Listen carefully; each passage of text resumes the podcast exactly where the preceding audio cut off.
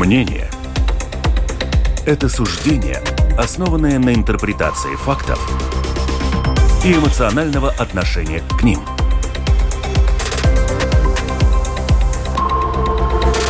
Открытый разговор на Латвийском радио 4.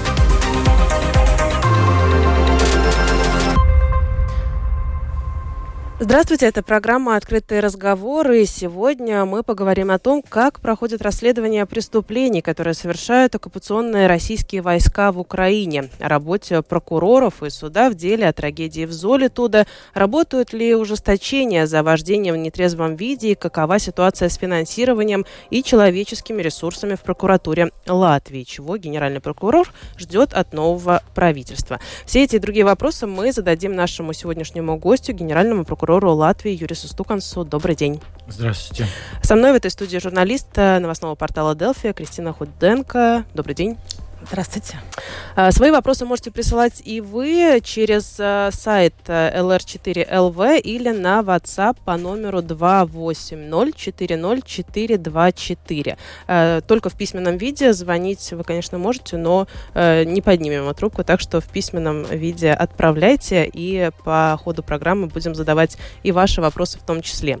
Если же вы захотите послушать программу в записи, то это можно сделать в приложении Латвийского радио или на нашем канале в Ютубе. Продюсер программы Валентина Артеменко. Программу проведу я, Анастасия Смоловская, оператор прямого эфира Регина Безаня. Э, начнем, наверное, с таких общих вопросов. Как вы оцениваете год уже ушедший? Итоги какие-то подводили для прокуратуры? Ну, к сожалению, конкретные выводы еще не сделаны, так как мы, э, ну, считаем статистику, ставим точки над «и», смотрим, какая ситуация, но в общем я считаю, что никаких таких проблем у нас не было, просто нужно посмотреть, э, все ли мы сделали, что можно было сделать, и какое у нас качество, в, каких, э, в какую сторону дальше нам нужно двигаться. А были какие-то конкретные задачи, которые вы ставили на 2022 год, и ну, они либо, либо получилось, либо нет? Э, да, э, теперь э, в законе написано, что генеральный прокурор должен каждый год до 1 марта подать отчет о предыдущем годе и на следующий год какие приоритеты. Такой отчет уже два года, два раза был сделан, и поэтому мы сейчас готовим такой же отчет э, за прошлый год. И в прошлом году были обозначены приоритеты, и, конечно же, э, исходя из эм, сделанного статистики, мы посмотрим, как эти приоритеты были выполнены. Ну, Вы сказали, что проблем нет, но при этом все-таки агрессия в обществе растет. Как это отражается на количестве, может быть, жалоб друг на друга там, или какого-то отношения? Ну, я с вами не согласен. Не Агрессия растет. в обществе не растет. О. Э, это было, может быть, в самом начале Э, пока ну, люди, может быть, еще не были ну, достаточно информированы, может быть, был, не было еще достаточно объективной информации, кто-то кому-то еще не верил, но если мы смотрим в общем, то мы считаем, что агрессия не растет, ситуация ну, стабильная, и в каждом случае, когда кто-то немножко переборщает или даже ну, приступает э, правила закона, соответствующие службы сразу же реагируют. И, как вы слышали, есть и административные, и уголовные дела, в том числе есть задержанные лица, которые находятся ну, под арестом. Мы сейчас говорим о э, ситуации, которая практически в начале года случилась, и вот уже скоро будет годовщина, это 24 февраля, э, нападение России э, на Украину, и в ходе этого тоже про агрессию в контексте этого да, мы тоже обсуждаем. Да, конечно. Ну вот в связи с этим я тоже хотела спросить, вот сейчас э, активно тоже появляются вот эти понятия лояльность, э, гибридная угроза, там, э, речь вражды опять, ну, она не, не исчезала, но как, она тоже есть. Как вы оцениваете вот это? Вот мы, мы, мы вот все время, когда э, пишем про это, мы вот думаем, что такое все-таки лояльность? Как это с точки зрения юстиции, что ли, об, объяснить? Лояльный человек, нелояльный? Гибридная он угроза или не гибридная? Ну да, ну здесь опять же с точки зрения юридической здесь никаких проблем нету, все это ясно. Все эти, ну, как говорится, объяснения сформулированы и письменно всем доступны. Ну, видите, уголовная ответственность, если мы говорим о уголовной ответственности, есть закон, где тоже ясно определены эти границы, названы действия, которые в Латвии не, ну, нельзя делать, и поэтому здесь о лояльности никакой речи не идет мы можем говорить о лояльности в том смысле, что ну, у кого какое ну, отношение к какому-то определенному факту. Если мы говорим об ответственности, здесь не идет о лояльности, здесь идет о действиях, которые уголовным законом запрещены. Нет, просто в, в некоторых э, профессиях есть даже условия, что должен быть лоялен этот человек, иначе он может потерять свое место. То есть как вот это вот определить, ну, что он э, лоялен или я нет? Я думаю, что э, немножко, может быть, не совсем точно, лояльность такого нету. Есть Руководитель учреждения не, не, учебного. Это невойноема, как сказать, ну, такая репутация. И, конечно же, в этом случае э, в законе конкретно критерии объективные, где можно было бы проверить, э, нету, но скажем, эта репутация оценивается соответствующей ну, комиссии, которая отбирает, скажем, это кандидата. И если кандидат с этим не согласен, он может... У нас тоже такие случаи есть. У нас ну, по крайней мере, я знаю, что как минимум три э, дела э, в административном суде против э, прокуратуры, потому что какой-то кандидат ну, не был взят по прокурору. И у нас был, вот у меня в голове есть в памяти один случай, именно вот этот момент, что репутация. И суд однозначно ну, утвердил правильную нашу позицию, и э, суд уже рассматривая, он э, дает более обширное объяснение, как в этих случаях оценивать ну, кандидата предыдущее там, поведение или о какие-то факты жизни. Про лояльность мы сейчас говорим, ну, может быть, в обществе больше говорят, именно связано с этой войной на Украине.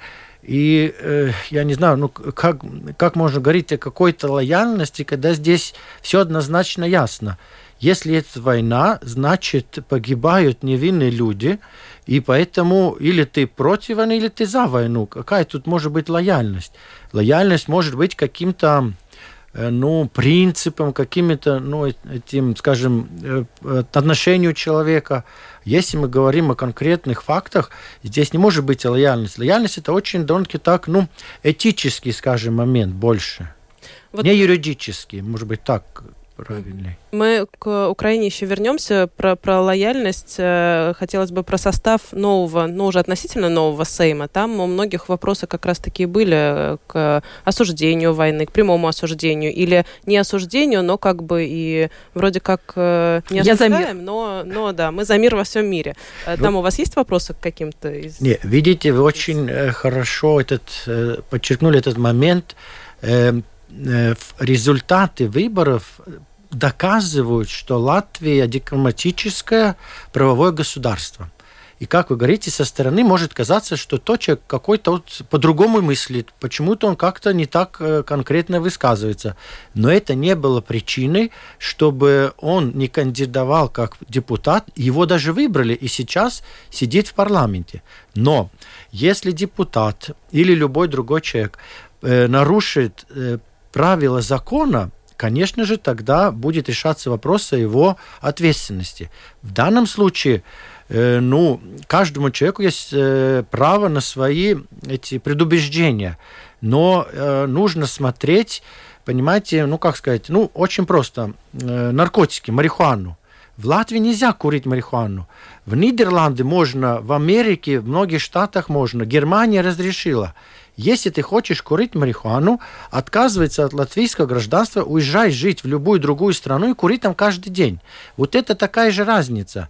Каждому государству есть эм, свои правила, какие-то грани, которые нельзя переступать. И поэтому, если ты согласен с тем, что на этой территории такие-то правила, ты их должен выполнять. Если ты не согласен, ты можешь уехать в другую страну или создавать ну, партию, выдвигать свои ну, какие-то предложения, и если народ тебя поддержит, изменить закон, и будет другие правила. Поэтому это вот нормальный, э, ну, порядок, процесс. да, процесс, и поэтому мы видим такой состав парламента, какой он есть, и мне на данный момент нет никакого основания, все 100 депутатов соответствуют э, правилам закона, и они законно выбраны, поэтому они могут выполнять обязанности. А, возвращаясь к Украине, Латвия весной присоединилась к международной следственной группе. Вы уже в этой студии как-то говорили об этом. А, что сейчас? Уже все-таки больше времени прошло. Какие-то есть результаты? Как мы там, насколько мы там участвуем? Ну, мы участвуем стопроцентно. Как это определяется международными ну, правилами? У нас один прокурор, который постоянно э, работает, ну, можно сказать, как на Украине, да, полностью освобожден здесь от своих э, обязанностей и помогает им решать соответствующие вопросы и задачи. Э, что касается конкретно уголовного дела, которое мы здесь возбудили, то в рамках этого уголовного дела ведется сбор доказательств, которые мы можем собрать э, выслушав эм, тех людей, которые приезжают со стороны Украины. И со стороны России, ну, э, тоже как они, когда они попадают здесь, они все, соответственно, ну, регистрируются, у них просят, э, ну, ознакомиться с информацией, если у них каукада, ну, какая-то информация о преступлениях, которые совершены на территории Украины. Мы эту информацию через аудио-видео фиксируем, и э, Евросоюзе создана Еврожаст, есть такой, организация, это э, Евросоюза, э, все эти страны по одному прокурору там находятся и обмениваются информацией. Они создают базу данных, где эти все доказательства будут доступны. И эти доказательства со всех стран, ну, которые участвуют, могут использовать и украинские следственные э, органы, потому что они тоже участвуют, и Международный уголовный суд. Наша задача качественно зафиксировать э, эти показания. Если есть какие-то фотографии, видео, это процессуально оформить и отдать тем, кто имеет право это оценить и решать вопрос об ответственности. Мы в Латвии не можем привлечь к ответственности преступников, которые совершили преступление на территории Украины, так как Украина есть независимое государство, и Латвии нет юрисдикции на Украине. На Украине юрисдикция есть только украинским правовым органам. Поэтому мы э, поддерживаем их и даем им всю необходимую помощь нашей страны. В этом выражается здесь расследование и фиксирование доказательств. Мы здесь не будем никого привлекать к ответственности. Э, по поводу военных преступлений, э, мы знаем, к сожалению, что агрессия порождает агрессию, как бы нам не хотелось, чтобы было по-другому.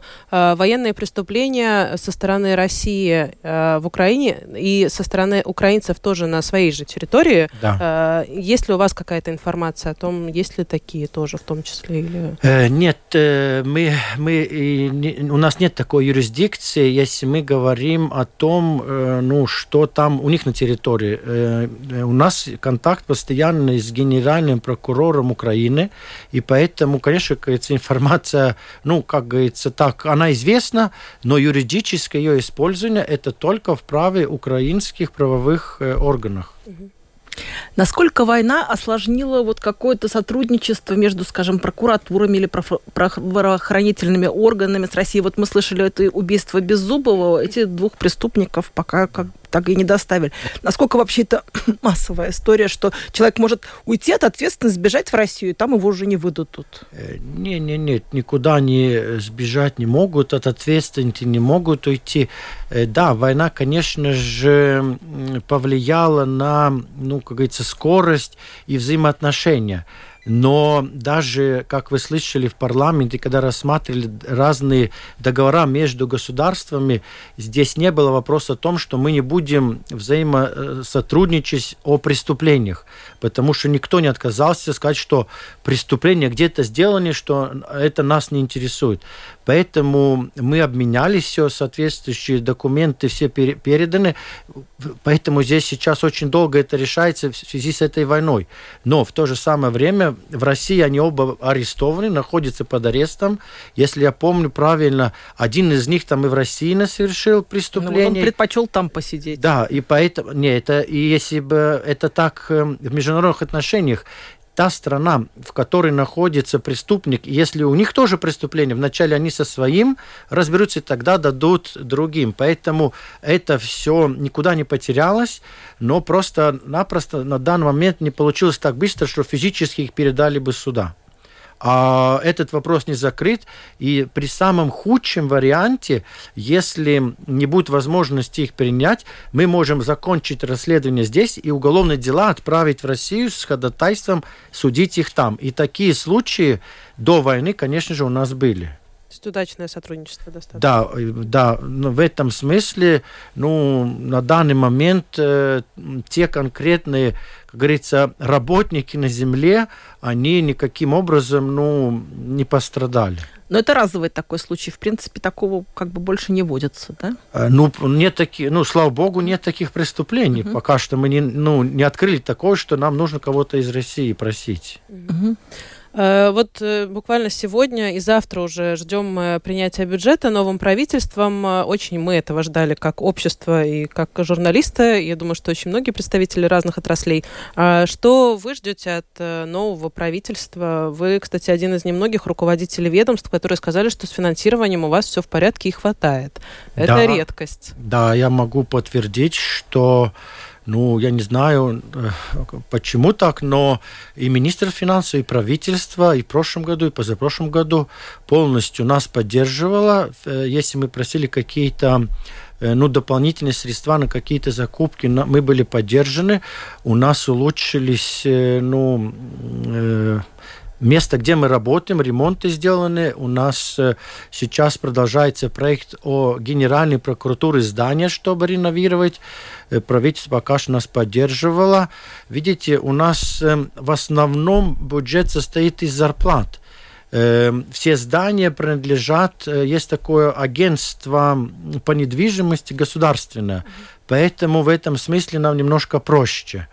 И да, на следующий год, понимая всю эту ситуацию, в принципе, можно сказать, что мы почти ничего и не просим дополнительно. Мы просим э, то, что нам нужно платить коммунальные э, платежи электричества, вот там, где повысилось, чтобы нам дали деньги, чтобы мы их опять отдали обратно же этому агентству. А инфляция вас не коснулась зарплаты-то поднять? Нам опять же повезло. Э, есть закон, который определяет, что э, судьи, депутаты, прокуроры каждый год, год зарплата меняется, и из того, беря во внимание предыдущее среднее, у нас коэффициент. И mm-hmm. поэтому у нас каждый год зарплата изменяется, и последние три года это было все время в плюсах. Но вот при этом судьи требуют повышения зарплаты. Нет, судьи не требуют повышения зарплат. Зарплаты требуют а, работники, работники и они полностью обоснованно это требуют, потому что, ну, извините, э, ну, я уже говорил в связи с другими, с полицейскими, зарплата должна быть адекватная, чтобы человек, если он работает на государственной работе, ответственной, чтобы он мог без проблем оплатить свои коммунальные, квартиру, питание и мог воспитывать детей. Конечно же, мы знаем, э, президент э, железной дороги, президент Латвийская банка получали огромные зарплаты, все равно нарушили закон. Ну, мы так считаем, суд разберется. Видите, поэтому ахти большие зарплаты ничего не изменит. Должно быть ну, нормальное отношение к выполняемым обязанностям. И если государство это обеспечивает, то тогда можем говорить, что работник лоялен, он знает, сколько ему платят, и он работу делает качественно. Если работнику платит, что не может, ну, как в народе говорят, концы свести, тогда его эта лояльность понижается, и, к сожалению, это очень большой риск, что человек может сделать и нарушения какие-то. Особенно в такой важной и ответственной работе. Да. А, про человеческий ресурс э, в прокуратуре именно. Вы уже тоже не единожды говорили, юристы говорили, полиция, все об этом говорят, что у нас сложности с э, экзаменом по юриспруденции, который сдает катастрофически низкое количество э, студентов и выпускников. А, как вы привлекаете молодые кадры с учетом их отсутствия просто на рынке труда, судя по всему? Ну, видите, опять же, правительство очень хорошо и депутаты поддержали. Теперь введен единый юридический экзамен для всех э, учебных заведений один экзамен, все приходят в одно помещение, которые хотят получить магистра высшего образования, который дает право быть судьей, прокурором, или там адвокатом. И вот этот единый экзамен показал, что, к сожалению, у нас э, в высшем образовании действует принцип бизнеса, а не качества дипломы раздаются, а человек, получив диплом, не может сдать экзамен, не может э, ну, на должность претендовать, потому что его знания недостаточны. Поэтому и это правительство очень правильно, одно из главных задач – это решать вопрос качества образования. Очень простой пример. Один квалификационный работник, то, что может сделать – то если работник не квалификационный, тогда нам нужно 2 и 3. Один сделает э, трех на месте трех, и поэтому ему меньше нужен ресурс, он быстрее может сориентироваться, и поэтому так, если у нас были бы а, а, ну, особо квалификационные кадры, тогда у нас многие вопросы бы отпали. Поэтому данное правительство очень правильно, нужно срочно решать вопрос о качестве образования. К сожалению, что тормозится Латвия уникальная страна и в Европе, и в мире. У нас нет специализированного учреждения, которое бы подготавливало следствий, следователей, оперативных работников. Поэтому юрист заканчивает, приходит в какую-то ну, организацию, и там э, работники с более большим опытом начинают его учить, показывать, что и как. А это требует опять долгое время, и опять этого качества нет. Нам, значит, получается, что надо такое учебное учреждение? Или это да, была полицейская академия в 2010 году ликвидировали, и, я, и сегодня уже 2023, представьте, 13 лет такого учреждения нет. И, к сожалению, сейчас пытаются, но будем видеть, э, как получится. То есть это плоды того решения? Конечно, однозначно качество следствия, качество э, рассмотрения дел э, уни, э, уменьшилось из плоды вот этого, что нету специализированного учреждения.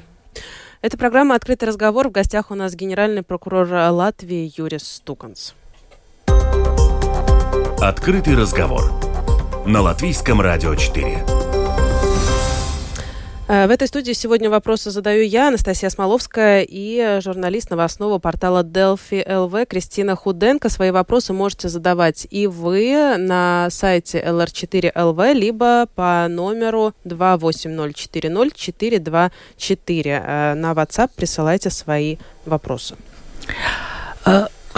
Э, Э, этим летом на фестивале «Лампа» Санита Осипова выступала и рассказывала, что административный закон в Латвии во многом до сих пор еще наследует чуть ли не царских времен. Середины XIX века в связи с этим довольно трудно эти дела идут долго. Я, к сожалению, сама столкнулась, у нас одно дело по дому идет 6 лет уже. Э, как вот вы с этим сталкиваетесь и надеетесь ли, что как-то все это будет меняться в конце концов? Э, тут ну, нужно ну, конкретизировать, про что она имела в виду, потому что ну, в частности, дела, связанные с недвижимостью. Это тогда не административный, тогда, наверное, гражданский или mm-hmm. с недвижимостью, когда идет вопрос там... Деления. да, да, да, всякие такие вопросы. Но, видите, эм, мне кажется, что в законодательном порядке все там написано, расписано. Почему так долго? Потому что ну, э, суд старается максимально обе стороны э, найти, чтобы заслушать там все-все-все аргументы. Э, я думаю, что закон это позволяет.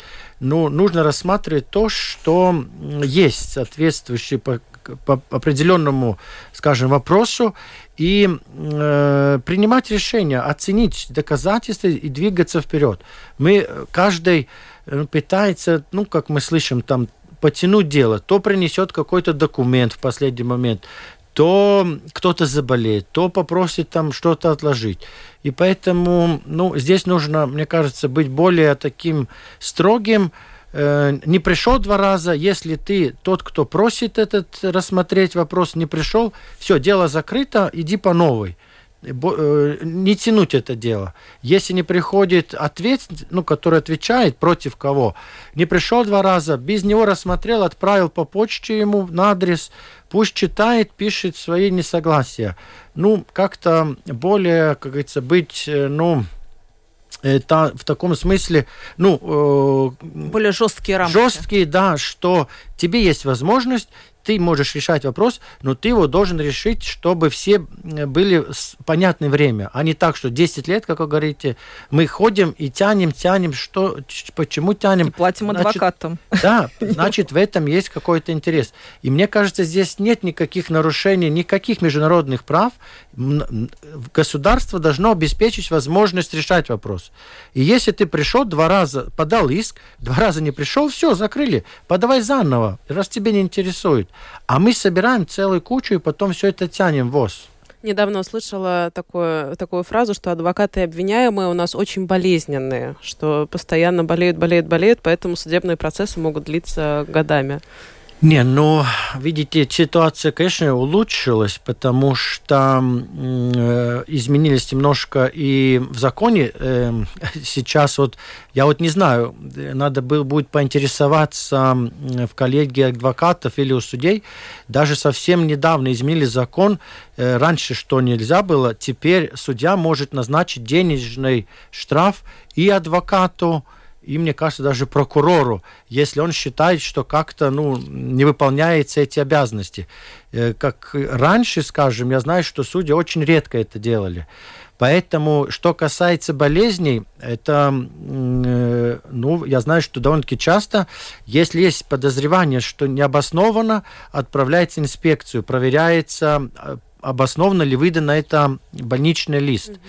Э, ну, то, что болеют, ну, и объективно, и судьи болеют, и прокуроры болеют. Но если кто-то из сторон выбирает эту позицию, чтобы таким образом тянуть дело, в законах, во всех процессуальных законах есть средства, чтобы судья очень жестко мог бы э, обратиться к этим людям и заставить их выполнять э, свои обязанности. Ну, тогда, наверное, вопрос про дело по Золиту, да, такое самое обще общественностью, наверное, одно из самых такой показательных дел, которое длится очень-очень долго уже. Да, и судья первой инстанции как раз как-то вот критиковал работу прокуроров. Хотя там были профи, в общем-то. Э, да, э, видите, так как он критиковал, у него были соответствующие основания. Прокуроры не согласны с этим. Они подали протест и по критике, и по самому приговору. И очень хорошо, мне кажется, как раз вчера суд закончил апелляционное рассмотрение этих дел, и 24 или 5 января будет произглашено это решение. Посмотрим, какое будет решение. Но, видите, здесь сказать, что здесь очень долго, но апелляционный суд довольно-таки быстро. Ну, первой инстанции, конечно, было необходимо это долгое время. Почему? Потому что там, во-первых, очень много потерпевших, и согласно закону каждому потерпевшему нужно дать возможность высказать свои, э, ну, свое мнение. Потом много было также свидетелей, и, конечно же, э, ну, документов много, потому что экспертизы различные.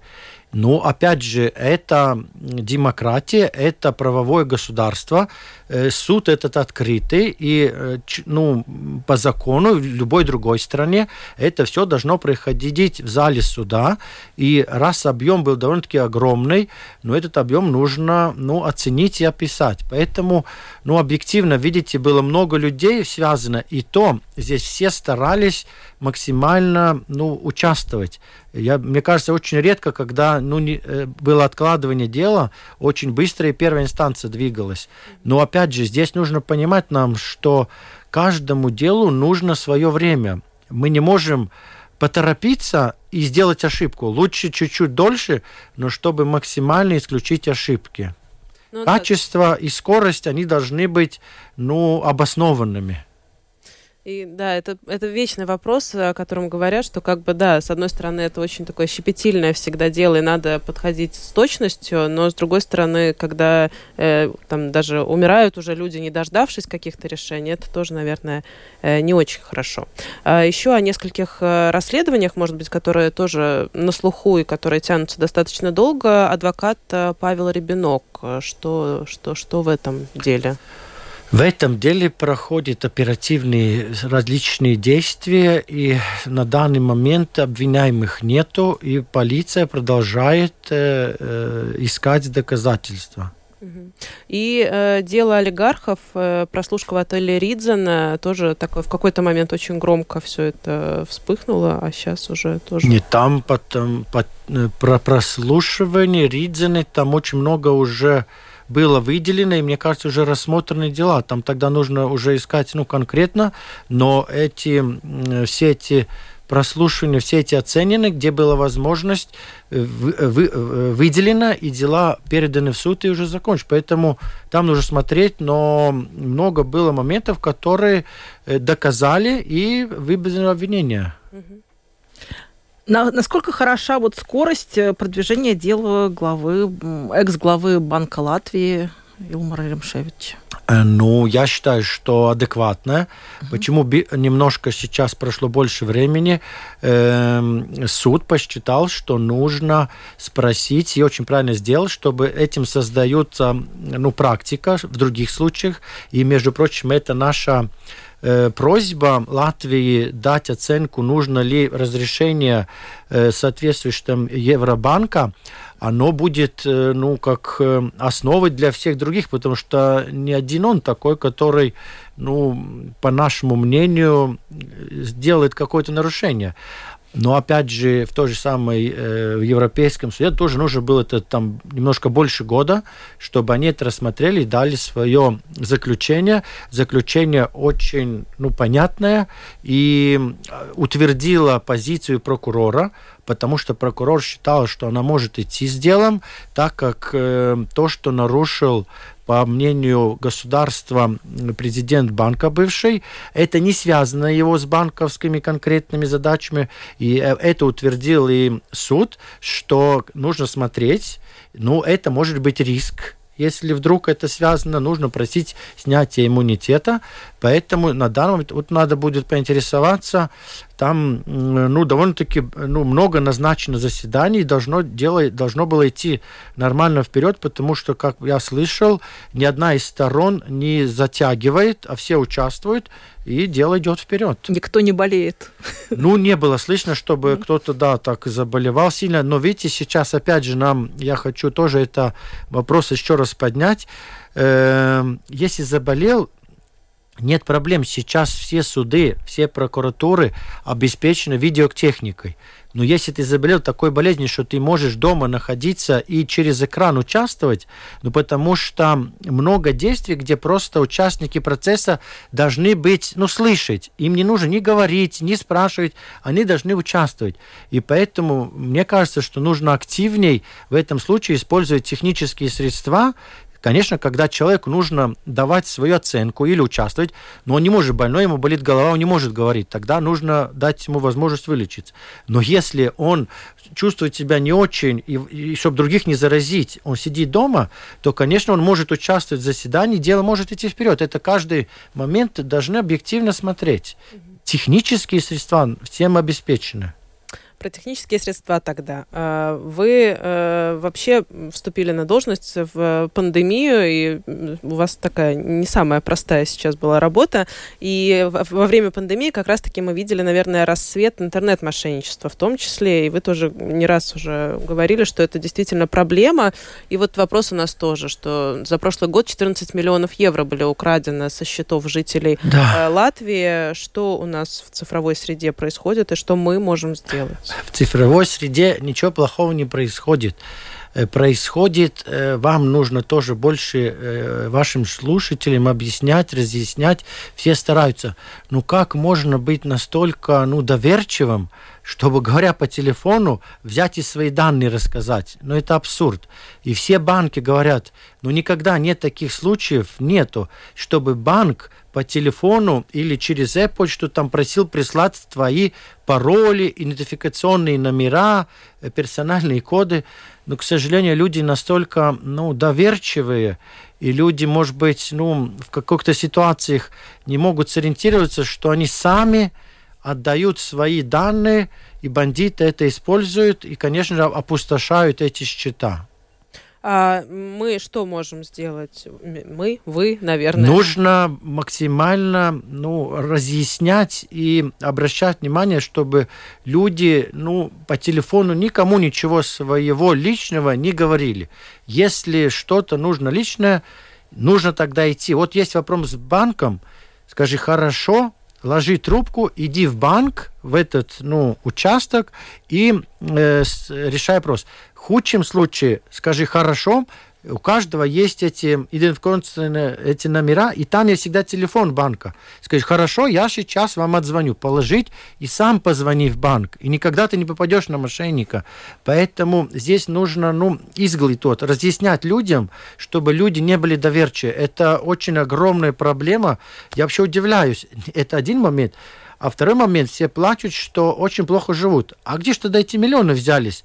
Все же не так уж плохо живут. Миллионы есть на счетах. А что же с украденными делать? Их Ничего забыть и простить, потому что в большинстве случаев все эти бандиты находятся не в Латвии, они за границей. За границей создаются специальные технические такая, ну, граница, чтобы их мож... тяжело было найти. Очень, к сожалению, в очень редких случаях, и вы слышали, и здесь и Латвия тоже была инициатором в одном случае, когда и за границей э, ну, кажется, находит, где эти центры, в Латвии такой был, его находит, полиция арестовывает, выбирает все эти технику, и тогда там можно что-то вернуть.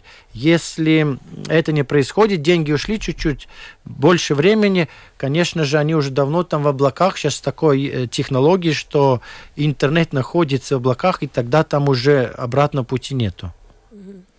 Хотела спросить еще про одни миллионы. Вот закончилось очень долгое-долгое это дело по банку Паракс, э, и в итоге даже они должны выплатить там больше 80 а. миллионов. И как-то для всех это стало неожиданно. Неужели они будут платить? Потому что казалось, что они там до Луны дойдут. Не, ну, со своими возможностями. Да, видите, будут ли они платить? Они должны платить. Конечно же, как всегда у нас, э, пока все прекрасно, они все миллионеры. Как только проблемы, оказывается, что они голые, и у них ничего нет, и ничего не принадлежит. Ну, по крайней мере, в этом случае писали также в интернете, что и квартира арестована, и Дайте. имущество арестовано. Но то, что есть, то распродадут с молотка, засчитают в счет погашения долга, и пока они будут живы, все время будут пытаться с них что-то взять, если у них будет какие-то доходы. Если они смогут, опять же, махинировать и не показать официальные доходы, то опять же здесь нужно работать службам э, госдоходов, чтобы раскрыть этот махинации и заставить их максимально выбрать те деньги, которые у них есть, выбрать погашение долга. Если человек и вправду что-то совершил плохое, э, украл, и потом это все куда-то пропало, если у него официальных доходов никаких нету, то тогда до его смерти его будет преследовать судебный исполнитель, и чтобы погасить, пока долг не будет погашен. А насколько они должны вот жить? Ну, то есть насколько считается, что они как живут, как чтобы... Физически, пока да. они не умрут? Они... Нет, нет, на, на, на какую сумму они должны жить, а остальное вот они должны отдавать? А, ну это опять же... Минимальную зарплату? Э, я сейчас с головы не буду врать. Есть... Э, э, цивил процесса, гражданский процессуальный закон, там это описано, и действия судебно исполнительного регламентированы. Если ему будут на счет падать деньги, то, конечно же, э, ну, большую, э, большую процент заберут исполнитель, оставив только в законе определенный момент. Но иллюзии по поводу возврата полной суммы... Ну, 80 миллионов, я сомневаюсь. Если бы, если бы у них были бы эти 80 миллионов, то по закону должны были быть все арестовано, и как только вступило в силу, все считать э, в погашение долга. Значит, у них не было столько денег, было арестовано то, что было арестовано, остальное будут, ну, если они будут хорошо работать, много получать, они быстро погасят долг. Ну, тут мы тоже иллюзии, наверное, не надо испытывать. А, вопрос от Дмитрия. Использование аудио, фото и видеоматериалов как доказательство в суде. Какова практика или свидетельство по-прежнему царица доказательств? Ну нет, конечно же, если мы сравниваем слова свидетеля, видео, аудио или какая-то другая фиксация, это техническим средствам всегда дается большая ну, э, уверенность. И это даже написано в законе, уголовно-процессуальном законе написано, если есть запись э, свидетельского показания, ну, аудио, и его свидетельство ну, записано рукой, то же самое, то э, э, верится тому, что в аудио. Поэтому техническим средствам всегда дается, ну, как сказать, э, более ну, э, птицами, доверия. да, доверие больше. А всегда ли должны предупреждать того, кого записывают, что вот начинаю вас э, записывать? Э, да, обязательно. Есть опять разные моменты. Если вот вы пришли со мной говорить, и вы хотите записать свой разговор со мной, конечно же, вы можете его записать. Вам не надо у себя спрашивать, что я хочу себя. Но вы не имеете права, не предав меня, э, разговор с вами, его опубликовать. Тогда вы нарушите закон свои разговоры. Вот э, вы кому-то звоните, любой же может записать на телефон. Это кнопочку нажал, и все, запись идет. Но вы не имеете права это никому другому отдать или опубликовать. Это будет нарушение закона. То есть даже правоохранительным органам нельзя отдать? Э, нужно смотреть да, нюансы. Правоохранительные органы могут это выбрать, но здесь будут нюансы возможности использования против лица, который не знал, с которым разговаривали. Здесь есть нюансы. Э, как с повышением самообороны? Это цитата. Что-то изменилось с советских времен? Самообороны. Но опять же, э, это, если мы говорим советских времен, это немножко еще помню. И поэтому это правительство, наше новое правительство, опять же, один из главных вопросов, именно решать эти вопросы самообороны. Я так понимаю, что будет создаваться какая-то определенная ну, группа, чтобы ну, все эти э, вопросы перепроверить, проверить регламентацию, те же самые бомбоубежища, которые говорили, к, всему к этому опять возвращаются и обещали все это привести в порядок. А, по поводу новых, э, создания новых структур. Вы тоже говорили о том, что нам а, неплохо было бы обзавестись бюро, которое будет расследовать тяжелые и особо тяжелые преступления, а также улучшение э, какой-то коммуникации с э, бюро по предотвращению коррупции. Да, новые структуры создавать не надо. Нужно смотреть. У нас столько много всяких разных структур. По моему мнению, нужно консолидировать и максимально использовать тот ресурс, который есть. Ну, как, как пример. У нас есть два маленьких учреждения. Каждому учреждению нужно начальника, заместителя, нужно канцелярию, нужно бухгалтерию, нужно архив – если эти два учреждения соединить вместе, мы сразу, нам не нужно два начальника, два заместителя, нам не нужна канцелярия, нам не нужен архив, э, нам не нужна бухгалтерия. Все это одно маленькое может делать за трех маленьких. Поэтому в этом, в этом э, ну, направлении нужно идти. И так же самое по расследованию преступлений. У нас есть э, ну, отдельные службы, и они, ну, цель одна – борьба с преступностью. Но, понимаете, каждый работает в своем направлении, и опять же, каждому нужно технические средства. А эти средства очень дорогие, и поэтому правильно было бы, что, да, есть специализация на направление, но это большое бюро, котором эти технические средства доступны всем, и они эффективно используются, но э, есть определенные отделы, которые работают в определенном направлении. Но что касается материально-технического обеспечения, это общее. И я здесь вижу вот эту консолидацию и, соответственно, ну, эффективность использования этих средств, потому что купить их, э, ну, можно, они дорогие, и они же быстро, ну, устаревают. И опять нужно в двух местах улучшать. Ну, может быть, мы можем в одном месте улучшать. Почему? Можно сказать, что у нас так много преступлений, что нужно всем. Так в том-то и дело, что и регистрированные преступления, и раз, раскрытые дела уменьшаются. Почему уменьшаются? Потому что, к сожалению, демография идет вниз, население становится меньше, ну так не может быть больше работы э, правоохранительным органам. То есть надо как-то э, нужно, учковаться. Нужно, чтобы в соответствии того, какой объем э, дел, соответствие это нужно обеспечить адекватные средства, которые смогут это все э, переработать.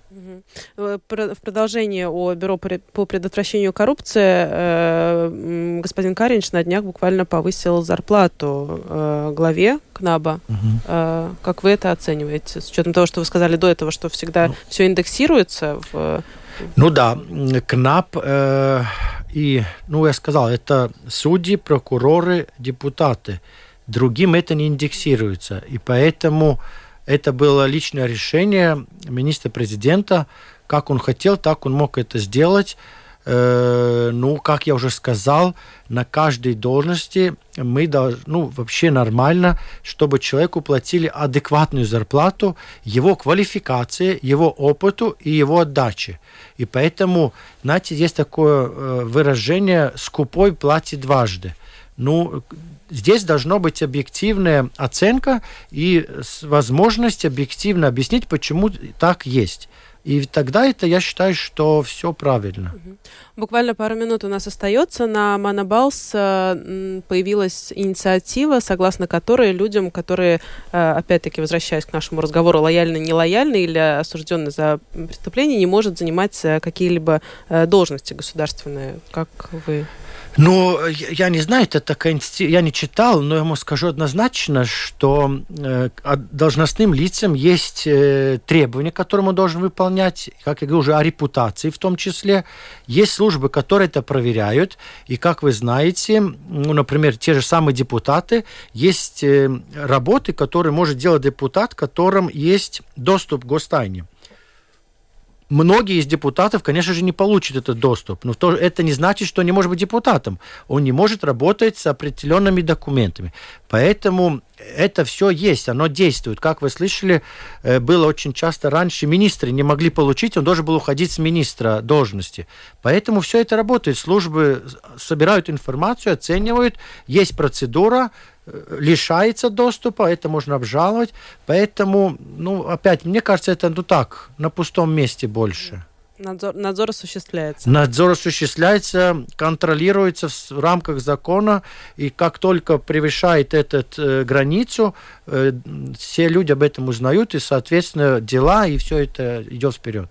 Что ж, нам пора заканчивать на сегодня. Гостем нашей программы сегодня был генеральный прокурор Латвии Юрий Стукунс. Благодарю вас за ваши ответы и за то, что согласились поговорить с нами. Продюсер программы Валентина Артеменко. Программу провела я, Анастасия Смоловская. Вместе со мной в этой студии вопросы задавала журналист новостного портала Делфи Кристина Худенко, а также вы, за что благодарю вас тоже за вашу активность.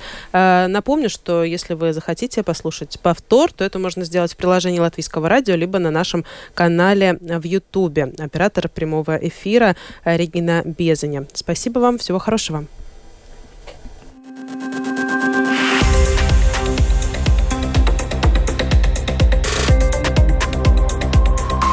Открытый разговор. Площадка для обмена мнениями по самым важным темам на Латвийском радио 4.